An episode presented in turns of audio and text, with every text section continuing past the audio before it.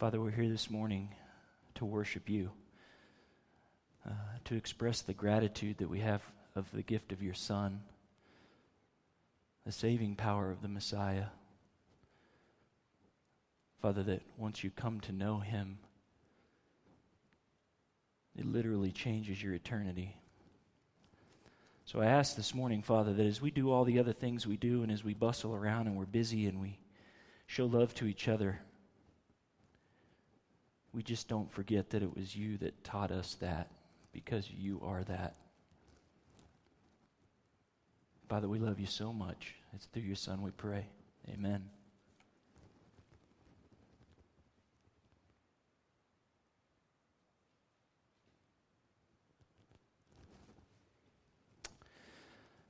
So, as many of you guys know, uh, a team of very serious and wise men uh, just returned from a trip to Asia. I think uh, we may have a, a, picture of those very serious and wise men. Uh, and originally, when we started talking about what we were going to do this morning, the idea was to give you guys a little taste of one of the teachings that we did while we were over there uh, in just one little piece of a whole crazy week of ideas. Uh, the second thing that we're going to talk about this morning, though, which will come as no surprise to you guys, what I thought I was going over there to teach them, they taught me tenfold. So I'm excited to share with you guys a little bit about that at the end in the crazy way that God worked all that together, that as I was preparing all of this stuff, He knew what He had in store for me when I got there. So, one of the main reasons that we went over there was to speak at this men's conference uh, that we had up in the mountains.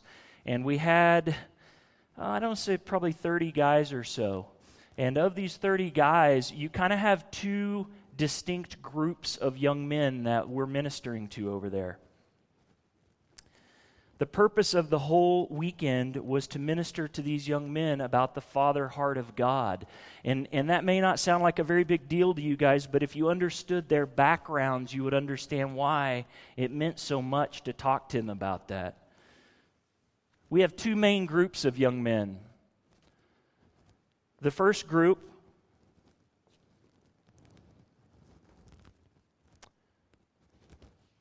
came from a culture, a background of a lot of alcohol abuse in the home, a lot of abusive fathers in the home. And before we get too tough on these guys, understand that was a hard life when these young men were born and were bringing up.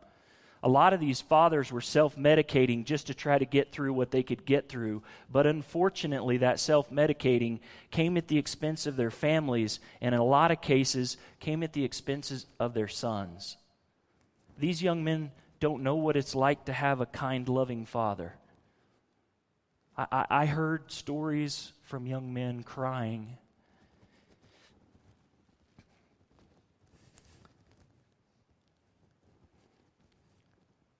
That just one time their dad would say they were proud of them. The second group that we had that we met with over there basically, if they proclaim a belief in Jesus Christ, their families turn their backs.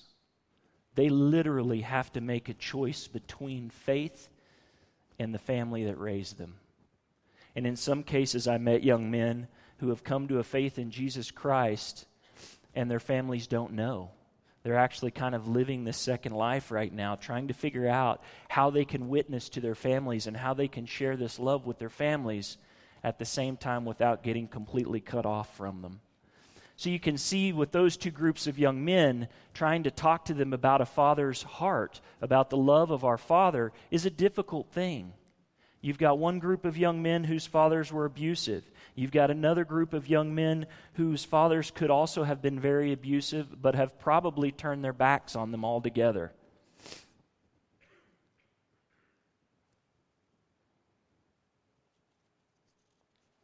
Now that you understand just a little bit more about kind of the two groups that we went to minister to,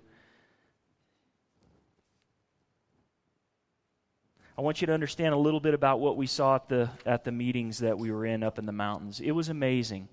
Um, these guys are so raw, uh, they, they are so desperate, and they've sacrificed so much to be up there personal risk, legal risk, family risk, everything. And these guys are up there and they're desperate. And they're hearing from a couple of, uh, of American guys telling them about the love of the Father's heart. And they're young men who are desperately wanting to understand that, but struggling so hard. So the first teaching that we had up there, our pastor who's over children's ministry and small groups, you guys may know him.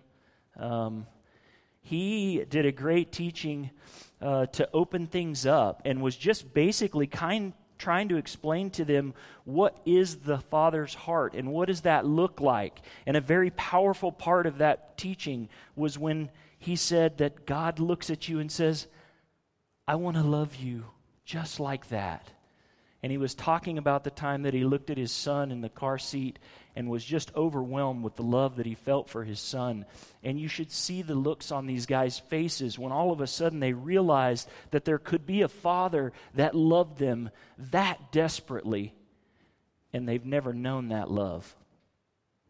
And then the second teaching was from our youth pastor uh, who's traveling this weekend.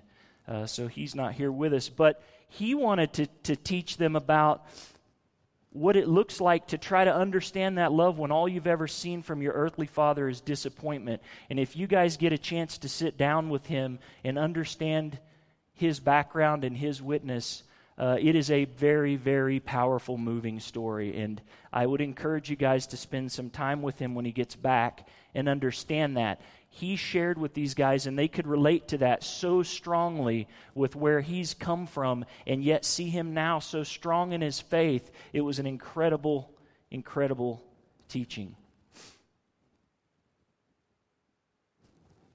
How can I know the love of the Father when my earthly father has fallen so short?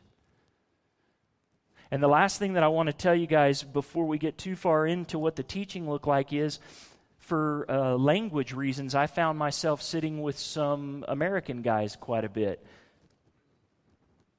And they had had good relationships with their fathers. But these guys were young fathers themselves. And so it was amazing how God turned this teaching and flipped it to them to say, Am I being the father that I'm hearing about in the rest of these sermons? Is this how I want my kids to remember me? And am I living that out? And it was really cool to see this kind of teaching going two different ways and changing people. So maybe this morning, as we go through the teaching, maybe you're going to relate with the young men that we've talked about in the two groups. Maybe you didn't have a great relationship with your father, and it's a hard thing for you to think about the love of God our Father whenever you put that in the same relationship as your earthly father. Or possibly you're going to be in the second group You've had a good relationship with your father. It's easy for you to understand that. But maybe this is a good gut check to say, as a dad, am I doing the things that I want my kids to remember? Am I showing them God's love in the way I'm raising them? So we came to the third teaching, which was the weakest of all three. Um, I think probably because the guy that delivered it. But it went something like this uh, we started out with this verse in John that I have been wrestling with now for months. Uh, John 15, 9 through 12. This is an amazing verse because for me, in, in my mind, and trying to make God logical, which doesn't always work real well, but this lays out in a very logical pattern. See if you can follow this with me. This is Jesus speaking, and he says, As the Father has loved me, so I have loved you. Now remain in my love. If you keep my commands, you will remain in my joy, just as I have kept my Father's commands and remain in his love. I have told you this so that my joy may be in you and that your joy may be complete. My command is this love each other as I have loved you. So for me, it, lays out this very clear progression that Jesus is, is telling us, I have loved you as the Father has loved me. And now I'm commanding you to love one another as I have loved you. So if I'm going to understand how I'm supposed to love one another, I've got to go back and look at the way the Father loved the Son and then the way the Son loved me, and then my command to love others in that way. So, why is it so important to understand the Father's heart? Because it flows through everything, it flows through the command that we're given to love one another. We have to go back and understand this. It's the foundation. Jesus further tells us in there that if we love him, we'll keep his commands. Ooh, that starts to sting a little bit. The concept of love and obedience, love and commands, it's found over and over in the Word. And it's easy to get caught up in that as some kind of rule set or laws that we've got to obey or things we've got to do. But I got to tell you guys, that's really far from the Father's heart. And why do I say that? Well, because I see that in the why. Jesus actually says why he's telling us to do that. He says that you remain in my love, and then he, there's a so that. I love so that's. It helps my little mind.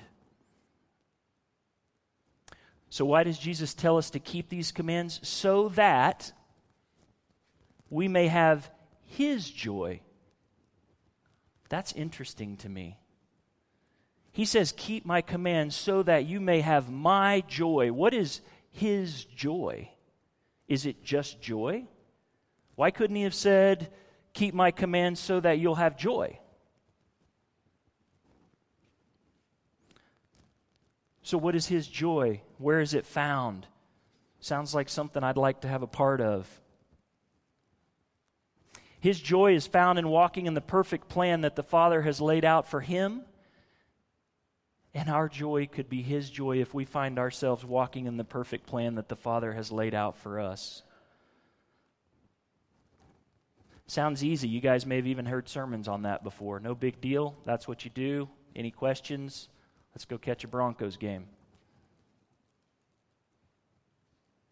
How do I do that?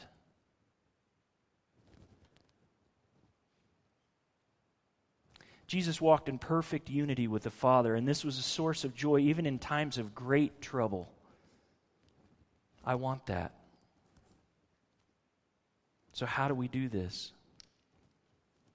In John 17, 3, it says, Now this is eternal life, that they know you, the only true God, and Jesus Christ, whom you have sent. To walk in the perfect plan of the Father, first we must know the Father. To understand the plan that He lays out, we also have to know His Son. This is eternal life, that they know you, the only true God, and Jesus Christ, whom you have sent. Once you know the Father and once you know the Son, then you can begin to trust the plan.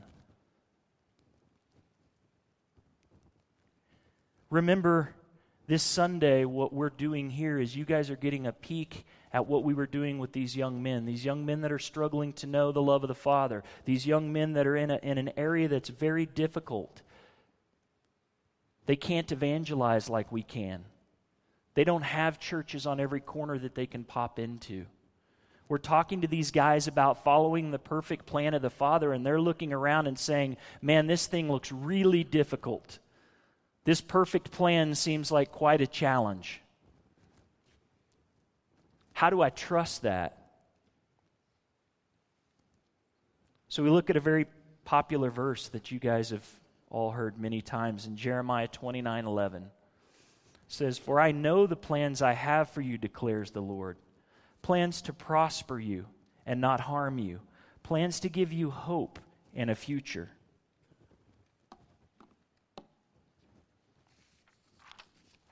In walking in perfect unity with the Father, we experience the joy that Jesus described. How do we do this? The scripture promises a perfect plan. A perfect plan it promised, but it left out a piece that I would have wanted to see in there, and that's the easy plan. Many of these guys have given up so much to be in their walk with the Father. Like we talked about earlier, many of these guys have given up families.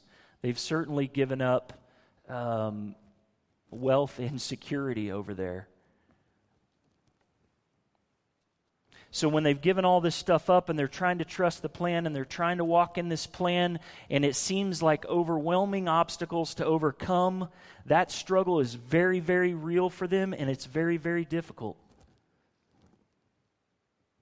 So, how do we do it? How are they going to do it? How are they going to continue? How are we going to continue? Well, it should be no surprise that there's scripture that addresses that as well. Know that in your own strength, you don't have a shot. In Philippians 4:13 we find this verse that says, "I can do all things through Christ who strengthens me." I had a note text message from one of my brothers who had no idea that this was in the message this morning. And I had to reread my notes after he sent it to say, Am I misapplying this verse? I think this verse is misapplied often. So let's talk about it for just a second. This isn't some banner to go waving in front as we run foolishly headlong into other things. When Paul wrote this verse, it had come right on the heels of him saying that he had learned to be content in great and learned to be content in little my intent with this verse and sharing this with these young men is that this verse is a reminder that when things get difficult, it's not of your own strength, but it's Christ's strength that will sustain you in these difficult things. So, if we know the Father, we know His Son, we obey His commands, we stay in the perfect plan, and we do it all through the strength of Christ, Pretty straightforward. Let's talk about just a couple more little pieces. Is how I do it important? Is what I'm involved with as I do it important? Another brother of mine here at this church has reminded me many times in the last six months. He didn't even realize that he was doing it for me. But what is the spirit that we're supposed to carry ourselves in as we do this? This is a spirit of boldness. This is a spirit of fear not. In 2 Timothy, it says, For God has not given us a spirit of fear, but of power and of love and of a sound mind. And in Isaiah it says, So do not fear, for I am with you. Do not be dismayed, for I am your God. I will strengthen you and help you. I will uphold you with my righteous right hand. In John 14 27 it says, Peace is what I leave with you. It is my own peace that I give you. I do not give it as the world does. Do not be worried and upset. Do not be afraid. In Isaiah, again, it says, But now this is what the Lord says Fear not, for I have redeemed you. I have summoned you by name. You are mine. In Joshua, it says, Have I not commanded you? Be strong and courageous. Do not be terrified. Do not be discouraged. For the Lord your God will be with you wherever you go. And in Psalms, it says, The Lord is my light and my salvation. Whom shall I fear? The Lord is the stronghold of my life. Of whom shall I be afraid? You guys, I could go on and on on verses in the Bible that tell us to fear not, to tell us to walk in the boldness of Christ. And why am I beating us up on this? Stay with me just a little bit more. If you know the Father and you know the Son and you trust in the perfect plan that they've promised you and you carry it out through the power of Christ who died in you and you do it in a spirit of boldness, What does that look like? Well, it boils down to this it gets to the point where, like Christ came and laid down his life, you're doing this for others. You guys may have heard this verse in Matthew before. It says, Then Jesus came to them and said, All authority in heaven and on earth has been given to me. Therefore, Go and make disciples of all nations, baptizing them in the name of the Father, and of the Son, and of the Holy Spirit, and teaching them to obey everything I have commanded you. And surely I am with you always to the very end of the age. It's so encouraging for me that even when He's giving us the Great Commission and He's sending us out to show this love that He showed us, He's sending this out to do this for others. He reminds us at the very end that I will be with you when you do this to the very end of the age. You guys, the greatest way to know this joy is to watch it take heart in others.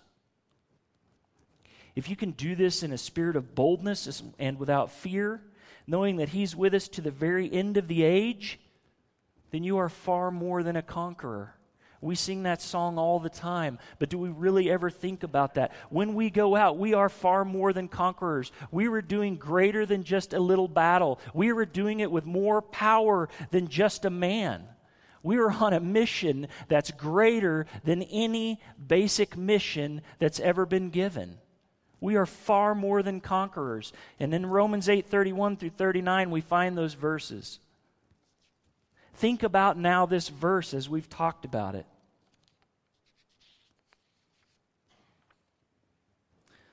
What then shall we say in response to these things? If God is with us, who can be against us? He who did not spare his own son, but gave him up for us all, how will he not also, along with him, graciously give us all things? Who will bring any charge against those whom God has chosen? It is God who justifies. Who then is the one who condemns? No one. Christ Jesus, who died. More than that, who was raised to life, is at the right hand of God and is also interceding for us. Who shall separate us from the love of Christ? Shall trouble or hardship, persecution or famine or nakedness or danger or sword? As it is written, For your sake we face death all day long. We are considered as sheep to be slaughtered.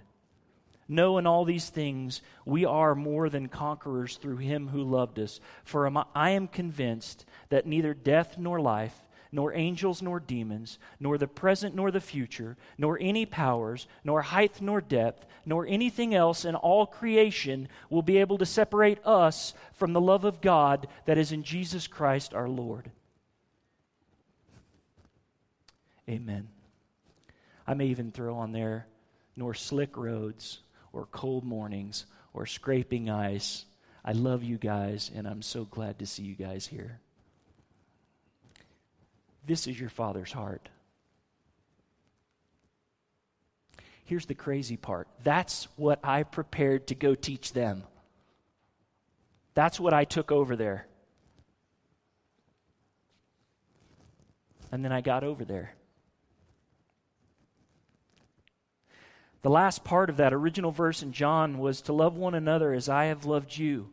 The last part of that was the Father's heart of message. I'm telling them to be bold. I'm telling them to love one another. I'm telling them to go out and reach people. And I'm telling these guys all of these things that I went over there to encourage them and to teach them. And realize when I got there that this lesson was for me.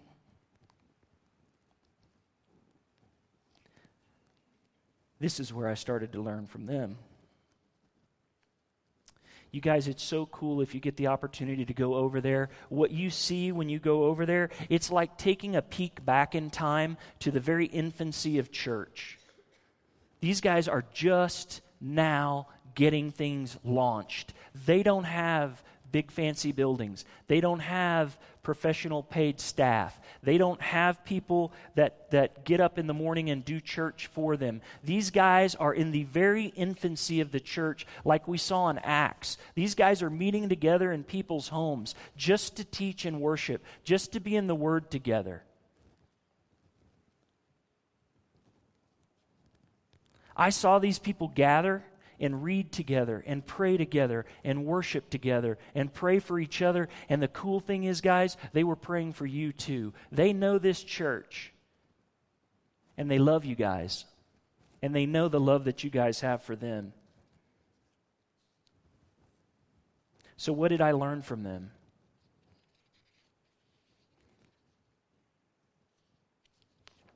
Very simple statement, very big idea. What I learned from them, what I saw them doing, what they taught me was to be intentional.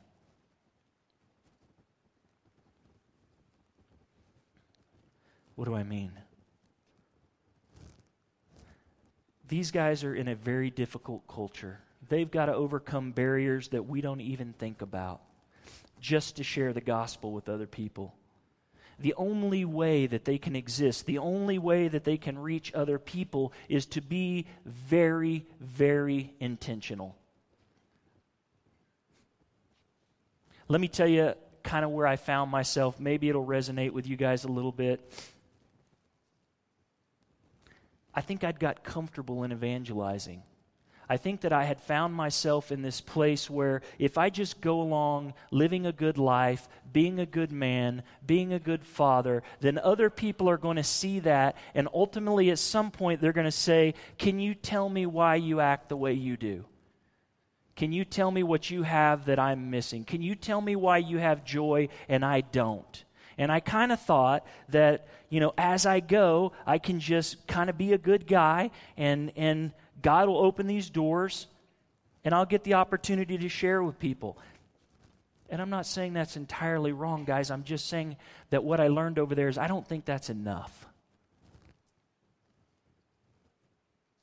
I was living out that popular Christian slogan. We've even got it up in our house that says, Preach the gospel always, and sometimes use words. But unfortunately for me, I think I was trying so hard on preach the gospel always, I never got around to using those words. I guess I was just kind of waiting for somebody to ask me. And then I started thinking about, and I've talked through the men's group with uh, about a little bit about this. You guys, there are many, many organizations out there that are doing some really, really good things. There are lots of organizations out there that clothe the homeless, help the poor, care for orphans and widows, and yet they're not Christian organizations at all. That's great work. So, what makes us different than any of those organizations if we go along doing only the same things that they're doing? If we're satisfied with meeting the temporal needs of these people, then both our efforts and these organizations' efforts are adequate. It's good. And I'm not saying those things are wrong. Don't hear me say that, that food drives and clothing drives and those are all very, very good things. But the difference that I saw over there and the difference, church, that I'm hoping that we can get back to is that the point of doing all of those things for these people is to ultimately get to the point where we can share the good news of Jesus with these people. It's great to give somebody a coat. It's going to keep them warm today, but it's not going to change their eternity at all.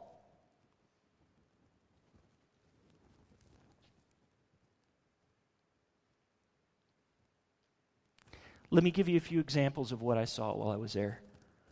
In my first few nights staying at the host family, um, there were these huge dinners every night. You guys, anybody that's heard stories of people coming back from Asia, they talk about that you eat all the time. This is true, okay? And they put out an amazing spread. Crazy amounts of food all the time.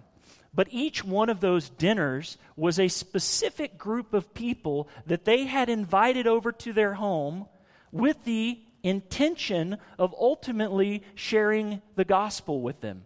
It wasn't just a, hey, let's get around the table and have dinner. That was great. Everybody enjoyed that part. But ultimately, it was so that they could share the gospel. And even in, in this picture, actually, this was the second dinner going on in the same house at the same time. I was part of another dinner in another room with a separate group of people well, that was just as intentional as it was in this room with these groups of people. You think about that for a second. Two men in the same house, both being so intentional that they're actually hosting meals in different rooms of the same house at the same time both with the intention ultimately of sharing the gospel. Not just kind of bumbling along and hoping that somewhere in the night they would get the opportunity to do this, or somewhere going to work, etc., they would get the opportunity to do this. It was amazing.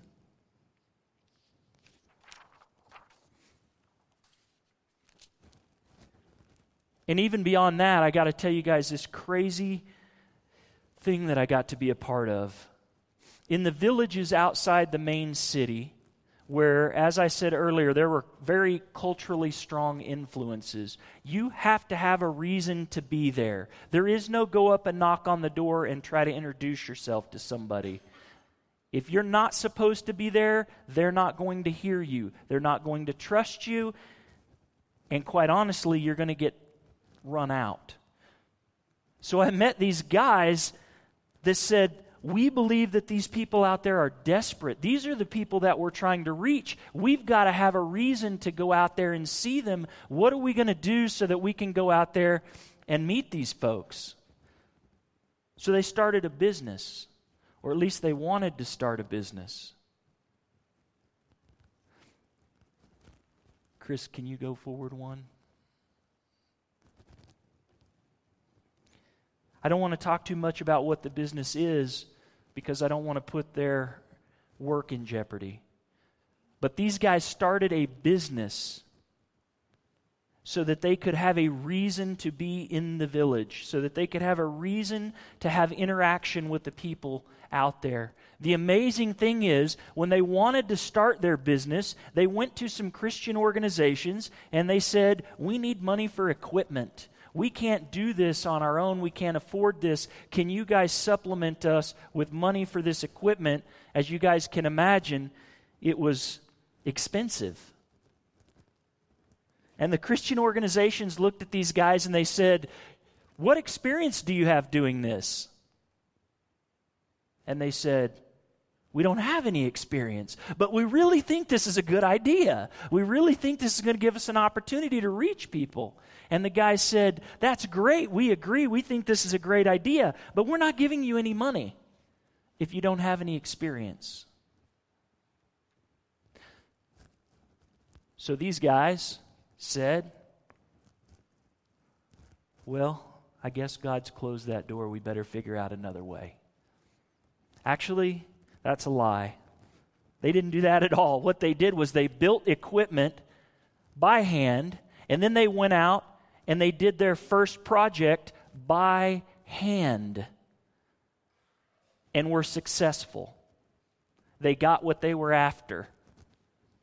They went back to the same organizations that had laughed at them and said, We're not giving you guys any money because you have no experience. And they went back and they said, We've got experience we've got not just experience, but we've got success. We know how to do this. And so now, if you guys will fund us to get equipment, it will give us the opportunity to go into these villages and give these people something that they are desperate for, and actually give them two things that they are very desperate for. So one morning, I showed up, um, not really knowing what to expect I met these guys on the side of the road. We went into a village. This was going to be the first home in the entire village that was not getting what you saw from the barrels out of the barrels. Those barrels were delivered while I was there, and as it said on the screen, that's what they had totally. I watched them come out of the house and scoop pans up and go back in to cook or clean or do any of those things. This job that these guys were doing for them was going to change all of that. What impact do you think that would have on the rest of that village? What opportunities do you think that might open up for conversation with the rest of that village? But these guys needed a reason to be there. They needed to be able to do something. They needed to be able to meet a need. They needed to be able to open the door. And so they intentionally made plans to do that.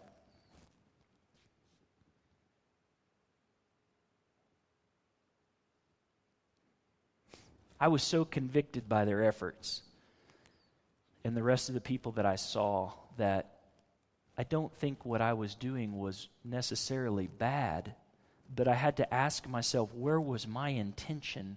What was it I was really doing? So I sat with a, a man uh, who is well known over there.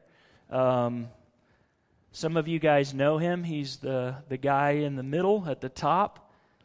This is a strong, strong, strong man. And the work that he does over there is really amazing. And so I asked him if I could carry a message back to my church from you, what message would you send back across the world? And at first, he's also a very humble man, and he didn't want to say anything. He didn't want to tell us anything. He, he, he said, you know, ah, no, I, I couldn't. And then we talked for a little while longer, and the message that he sent back for us was that it isn't just up to the pastor all the people are the church. And you guys, this is what I saw lived out over there because that's the way it is for them over there. They're all having to pull, they're all having to do this because they don't have this system that we've set up after all of these years. A great way to bring glory to God, a great way to follow His plan, a great way to show the love He showed you and that you're to show another is to share the saving power of Christ. I'm not sure there's any way to show greater love than that. So I ask you guys, what if I was that intentional? What if we were that intentional? What about that neighbor that you've waved to now for three years? What about the coworker that you've been wanting to invite to lunch? What about those things? What if we could just be intentional? And also, guys, hear me say this. I am very aware and concerned about another Sunday where the guy in the pulpit's telling me that I'm just not doing enough. That's not what I'm saying. Please don't hear me say that. What I'm saying is, in all of the things that you're already doing, in all of the things that you guys have already got going, what if we could just be intentional in those things?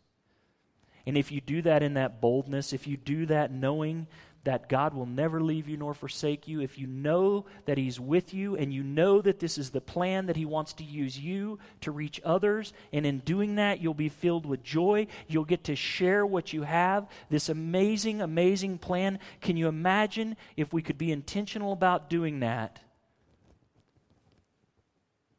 How incredible that would be.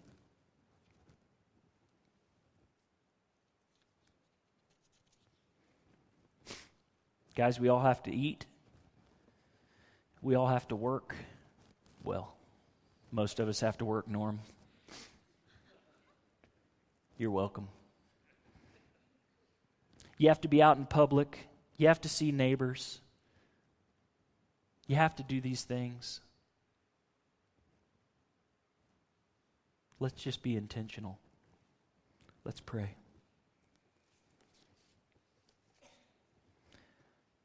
Father, I thank you uh, for the opportunities that you've blessed us with. What can we give you that you haven't already given us?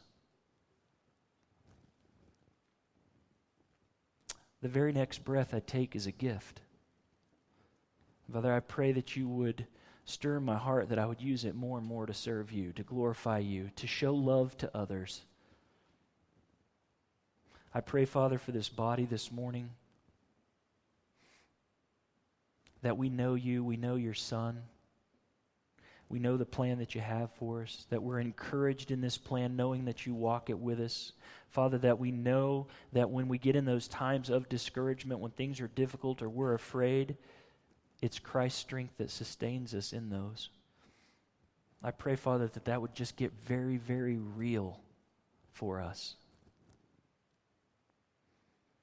And I am so grateful Although I do not understand why you would make the plan that you have, I am so grateful that you've chosen to let us be a part of it. So, Father, we love you. And it's through the holy name of your Son we pray. Amen.